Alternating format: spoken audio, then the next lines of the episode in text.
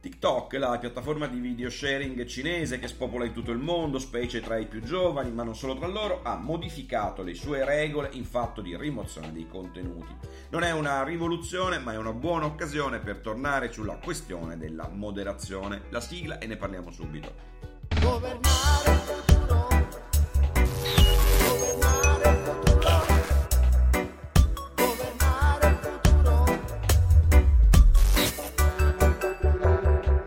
Nel primo semestre del 2020 TikTok ha rimosso per violazione delle proprie policy 104.5 milioni di video, 49 milioni di video in più rispetto a quelli rimossi nel secondo semestre del 2019. Sin qui l'utente che aveva caricato il video rimosso eh, in piattaforma normalmente apprendeva della rimozione, se la prendeva più o meno per caso. Ora si cambia. Come già avviene da tempo sulle piattaforme dei suoi competitor più maturi, l'utente di TikTok che si vede rimuovere un video viene informato della rimozione e delle ragioni che l'hanno determinata, con tanto di link alle regole della piattaforma all'origine della decisione e viene quindi posto in condizione di contestarla attraverso un apposito link. Il singolo utente a questo punto può chiedere ai moderatori della piattaforma di riesaminare la decisione e eventualmente di ripubblicare il video.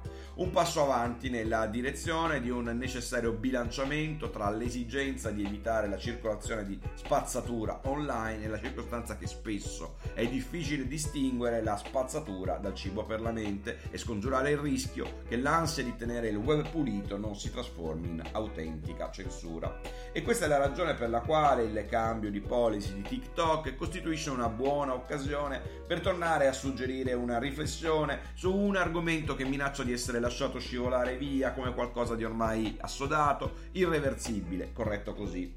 Eh, sono una montagna, miliardi se volessimo contarli uno per uno, i contenuti digitali che ogni anno vengono rimossi dai gestori delle piattaforme di condivisione di contenuti caricati dagli utenti sulla base di una decisione assunta da moderatori umani o robot, sulla base di regole scritte dagli avvocati dei gestori medesimi.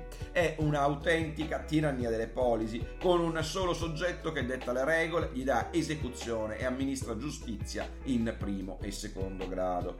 In mezzo a questi miliardi di contenuti ce ne sono di inguardabili e inascoltabili che mai avrebbero dovuto vedere la luce e che sono figli delle patologie che inesorabilmente affliggono l'umanità da sempre e ce ne sono altri che rappresentano semplicemente forme di manifestazione del pensiero, talvolta estreme, di donne e uomini a cui spetta il diritto fondamentale di pensare, dire e scrivere ciò che credono fino a quando non violano una legge legge o il diritto di qualcun altro.